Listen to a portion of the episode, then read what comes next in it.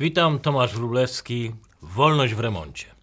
RODO, czyli jak Unia niszczy ostatnią już enklawę wolności. Dziś o największym zatorze prawnym w historii ludzkości, o tym jak rozporządzenie o ochronie danych osobowych zachwamuje rozwój technologiczny, a cały wirtualny świat podporządkuje się kilku globalnym korporacjom, no i oczywiście machinie unijnej.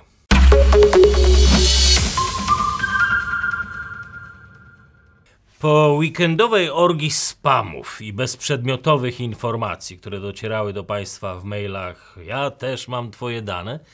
Pierwszym wielkim naprawdę zwycięstwem RODO było zamknięcie europejskich stron kilku największych amerykańskich dzienników. W obawie przed procesami podobnie zresztą zachowało się kilka innych portali technologicznych, magazynów historycznych dla dzieci, ale to tak naprawdę dopiero zabawny, strasznego początek, w którym bynajmniej nie Ameryka i nie Amerykanie najbardziej ucierpią. W teorii rzecz jest prosta. Intencje też zdawały się być dobre. Organizacja, która zbiera lub wykorzystuje dane osobowe, musi prosić nas o zgodę i ujawnić, po co jej były te informacje. Jeżeli ktoś chce zobaczyć lub wykreślić swoje dane, to firma musi mu to zapewnić. A jak nie, to kara 20 milionów euro albo 4% obrotów, zależy co bardziej firmę będzie bolało. Na zarzut, że ustawa wiąże się z kosmicznymi kosztami, twórcy RODO odpowiadają, że skoro koszt przestrzegania przepisów jest tak duży, to znaczy, że firma gromadziła dane w sposób, który bardziej jeszcze powinien nas niepokoić. Przewrotna logika, zgodnie z którą wszystkie organizacje w Europie, bez wyjątku, od giganta technologicznego po szkolne biblioteki, podlegają teraz najbardziej wyśrubowanym regulacjom, jakie kiedykolwiek Unia spłodziła. To jest 88-stronicowy dokument, 99 artykułów, 173 komentarze do tych artykułów. Brzmi pięknie, doniośle, choć sam dokument w żaden sposób już nie oddaje tych intencji. Widać po nim natomiast 3 lata lobbystycznej szarpaniny. Ustawa poryta jest kompromisami, pełna dziur, niedopowiedzeń. Na przykład taki zapis. Należy wdrożyć adekwatne zabezpieczenia. RODO nie podaje dalej definicji adekwatności.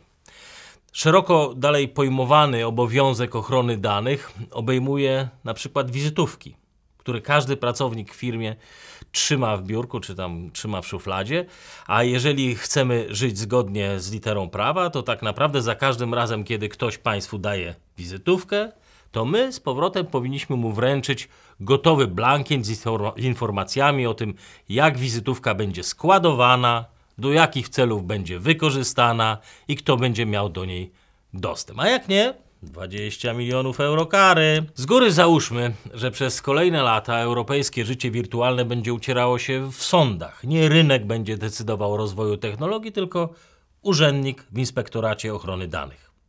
Według dziennika Wall Street Journal, już dziś najszybciej rozwijającą się branżą technologiczną są aplikacje do zarządzania e, danymi, a najbardziej poszukiwanymi pracownikami są prawnicy i informatycy od zarządzania danymi. Koncerny ubezpieczeniowe też poczuły rynek nosem. Regulacje, którym nie sprosta nikt, a każdego można będzie oskarżyć, to cudowny produkt dla ubezpieczycieli. Na londyńskiej giełdzie firma Basley, specjalizująca się w ubezpieczeniach od konsekwencji regulacji prawnych, przeżywa istny boom, wzrost. Akcje od stycznia urosły o ponad 30%. Amerykański portal analiz prawnych Lexology pisze z kolei, że największymi fanami RODO będą zawodowi RODO-wyłudzacze, czyli cyberprzestępcy. Pamiętacie Państwo ekoterrorystów? RODO to nowa ekologia. W dniu wejścia ustawy w życie kilka organizacji troszczących się o naszą prywatność rozesłało zbiorowe pozwy Facebookowi, Google'owi, Instagramowi, Whatsappowi. W sumie pozwy wynosiły na ponad 7 miliardów euro. Co na to Komisja Europejska? Unia Europejska, to jest cytat, pozostanie wielkim rynkiem technologicznym i firmy zrozumieją potrzebę dostosowania się. Co oni tam piszą? Co my tak naprawdę mamy z tego zrozumieć? Ano to, że jak wam się nie podoba, to spadajcie. Dla naszych europejskich firm będzie więcej miejsca, jak się wyniosą stąd Azjaci i Amerykanie. Zapomnijcie na chwilę o tych wszystkich troskliwych słowach, yy, pogwałconej prywatności, czy nawet o tych skomplikowanych technicznych zapisach. I natychmiast zobaczycie, o co tu chodzi. Tradycyjne, tępe narzędzie do sekowania konkurencji. Protekcjonizm w pełnej gali. Jak każda inna bariera celna, czy ten sztuczny wymóg koncesyjny, RODO ma dawać biznes niemieckim, francuskim firmom kosztem tańszych, lepszych, azjatyckich czy amerykańskich produktów. Tak jak Ameryka i Dolina Krzemowa swego czasu stały się symbolem światowej innowacji, tak Unia Europejska i Bruksela są dziś niekwestionowanym czempionem światowych regulacji. No po prostu fontanna przepisów i praw mrożących ludzką kreatywność czy rozwój innowacji. A RODO, w tym wszystkim RODO to istne dzieło sztuki regulacyjnej. Tak naprawdę mamy dwie konkurencyjne filozofie państwa. Amerykańskiego, amerykańskiego regulatora pilnującego i straszącego sankcjami każdego, kto nie dotrzymuje równych zasad gry. I mamy Komisję Europejską, zmieniającą reguły gry w trosce o swojego najsilniejszego gracza na boisku. Zawsze oczywiście mówi, że chodzi o słabszych i bezbronnych, ale zawsze to odbywa się ze szkodą dla konsumenta, dla nas bezpośrednio. Pamiętacie Państwo, polityka klimatyczna w trosce o czystość środowiska, ale dziwnym zbiegiem okoliczności w interesie niemieckiego przemysłu odnawialnych technologii kosztem cen energii i konkurencyjności biedniejszych państw jak Polska. REACH, specjalna ustawa regulująca obrót pro- produktami chemicznymi, ograniczyła dostęp skuteczniejszych i tańszych produktów spoza Unii, nawet niektórych z wewnątrz Unii, oczywiście kosztem własnych obywateli, którzy dopłacą więcej za droższe środki. Pamiętacie Państwo strategię lizbońską? To był rok 2000. Obszerny dokument powstał. Mapa drogowa do europejskiej dominacji technologicznej w świecie i zmniejszenia przepaści dzielącej nas od Ameryki. W 2000 roku różnica w dochodzie PKB na głowę y, Amerykanina, mieszkańca strefy euro, wynosiła jakieś 6,8%. Europa była o 6,8% Europejczyk biedniejszy od Amerykanina. 18 lat później, dziś, wynosi już 25%. A mierząc siłą nabywczą, to nawet o 40% jesteśmy my jako Unia Europejska, właściwie strefa euro, bo o niej mówimy, strefa euro biedniejsza niż Ameryka. Po co całe te dydaktyczne smędzenie o europejskich wartościach? Porównujcie twarde dane. Dobrobyt, innowacyjność to są produkty uboczne największego przemysłu Europy, przemysłu regulacyjnego. Powiecie, no to są może koszty obrony małych przed wielkimi, światowymi, amerykańskimi korporacjami. No dobra.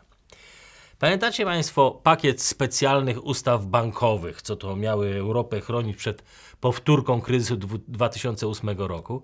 Cały szereg praw, regulacji narzucających niezależnym instytucjom finansowym obowiązki monitorowania, zwiększania rezerw i prowadzenia nieustannych testów wypłacalności.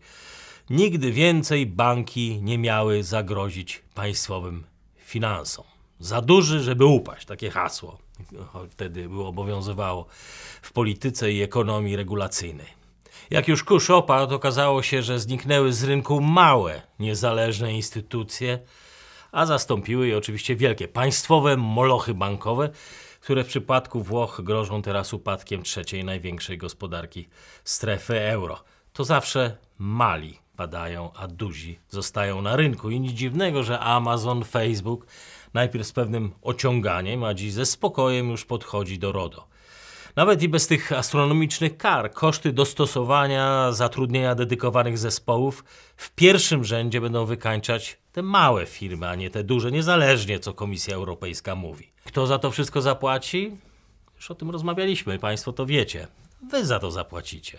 Zapłacicie droższymi usługami czy droższymi produktami. Pamiętajcie, że dostęp do baz danych, o czym mówi RODO, to nic innego jak tylko koszty dotarcia do klienta.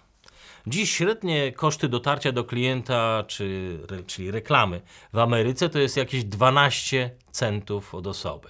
W Unii, w biedniejszej Unii, to jest między 19 a 20 centów. Teraz z nowymi regulacjami cena pójdzie oczywiście w Europie w górę, a to oznacza, że firmy w Europie przerzucą te koszty na oczywiście na nas. To jest ta cena unijnej troski. Jak myślicie Państwo, skąd swoje na przykład dane bierze samonawigujący samochód? Skąd Google ma informacje o natężeniu ruchu na trasie z domu do Waszej pracy? A na przykład aplikacja zakupowa. Skąd wie, jakie narty ludzie najchętniej kupują? Albo y, skąd na przykład porównarka cenowa wie, jakie są ceny transakcyjne sprzedaży mieszkań w naszej okolicy? To wszystko to są mega dane, z których na co dzień korzystamy, nawet o tym nie myśląc. Przyzwyczailiśmy się do tych wygód. I to jest wszystko to, co Unia Europejska chce, żebyśmy teraz poświęcili, albo przynajmniej znacznie drożej za to płacili w imię troski o nas. Firmy oczywiście mają swoje za uszami, nie ukrywajmy. Każdy z nas zastanawiał się kiedyś, po co jeden z drugim sklep oferujący na przykład odkurzacze na raty chce od nas trzech poprzednich adresów zamieszkania, informacji o wieku małżonka, powiedzmy i powierzchni domu. Skąd na przykład ci telemarketerzy mają nasze numery telefonu? Co mi tu odpowiada, że ja się na coś zgadzałem? Nigdy na nic się nie zgadzałem. Niektórym to jest obojętne, innych te telefony i te wymagania irytują, a część czuje się bezradna i pewnie wiele wcześniejszych zapisów należałoby zmodyfikować, żeby poczuli się bezpieczniej. Bezpieczniej, ale nie paraliżować całej branży gospodarki. Unia działa tutaj jak klasyczny, etatystyczny reżim. Najpierw bije na alarm, straszy, że rosyjskie trole, wyborcze manipulacje, że Facebook, ataki na konta bankowe, a potem mówi: My wam pomożemy, wyprowadzimy was z tej czarnej czeluści i sama wprowadza potwora regulacyjnego, który powoduje, że niedawna wolna przestrzeń internetu staje się przekleństwem zwykłego obywatela, a z czasem jeszcze jednym urzędem. Urzędem obrośniętym kolaborującymi z nimi korporacjami, tymi wielkimi firmami, które nigdy nie bankrutują. Jeżeli ktoś e, wsłuchał się w wystąpienie Marka Zuckerberga w Brukseli, to usłyszał, że na pytanie, dlaczego Facebook dalej obraca danymi osób, które już opuściły Facebook, jego właściciel oświadczył: Za wszystko przepraszamy, e, zastosujemy się do waszego RODO, ale powiedział: Są względy bezpieczeństwa globalnego, o których musicie pamiętać. Co on do nich mówił? Ano to, że Facebook jest ponad prawem. I bez niego Unia Europejska sobie nie poradzi. Mówił: Rozumiemy, że chcecie położyć łapę na wirtualnym świecie, ale musicie to zrobić z nami, wspólnie. Czyli te wszystkie mityczne, tajemne służby, co nas inwigilują, to to się nie zmieni. Tu na Facebook, na Amazon, na wszystkie inne te wielkie mega firmy Unia może liczyć. To, co się natomiast zmieni, to rzeczy, które państwo i korporacje do tej pory, których nie kontrolowały. Za cenę lepszego nadzoru rzeczy, które wydawały nam się proste, potrzebne i naturalne, nagle staną się skomplikowane i nieprzyjazne. Firma, co zmienia nam y, na zimę opony, nie będzie już pamiętać, jaki rozmiar opon ma nasz samochód, bo kiedyś współpracowała z dostawcą, który nie wypełnia warunków i na wszelki wypadek mechanik skasuje Twoje dane, żeby mu RODO nie skasowało biznesu. Ustawa uderzy w wygody, z którymi nauczyliśmy się żyć. Jak choćby to, że kiedy dzwonimy po pizzę i chcemy, żeby szybko przyjechała, bo dzieci głodne, to nie musimy po raz enty literować nazwy ulicy, gdzie mieszkamy. Booking.com, który pamięta nasze rabaty, taksówka czy restauracja rozpoznaje nas pod numerze telefonu i automatycznie rezerwuje lepsze miejsce e, przy oknie. Czy faktycznie nasze prywatne życie na tych wszystkich regulacjach skorzysta? A może tylko uśpi naszą czujność i da większą swobodę państwu? Tak naprawdę są cztery rzeczy, które warto, żebyście Państwo pamiętali o RODO. Pierwsze, szczytne intencje zakończone największym zatorem regulacyjnym w historii Europy. Drugie to klasyczny protekcjonizm gospodarczy wprowadzony pod pozorem troski społecznej. Trzecie, ustawa otwiera szeroko drzwi wyłudzeniom, oszustom i rodoterrorystom. Czwarte, ostatnie, ustawa faworyzuje giganty technologii, a niszczy małe, niezależne organizacje. Zapraszam na kolejny odcinek Wolności w Remoncie już za tydzień na kanale YouTube Warsaw Enterprise Institute, a wersja audio w podcastach iTunes.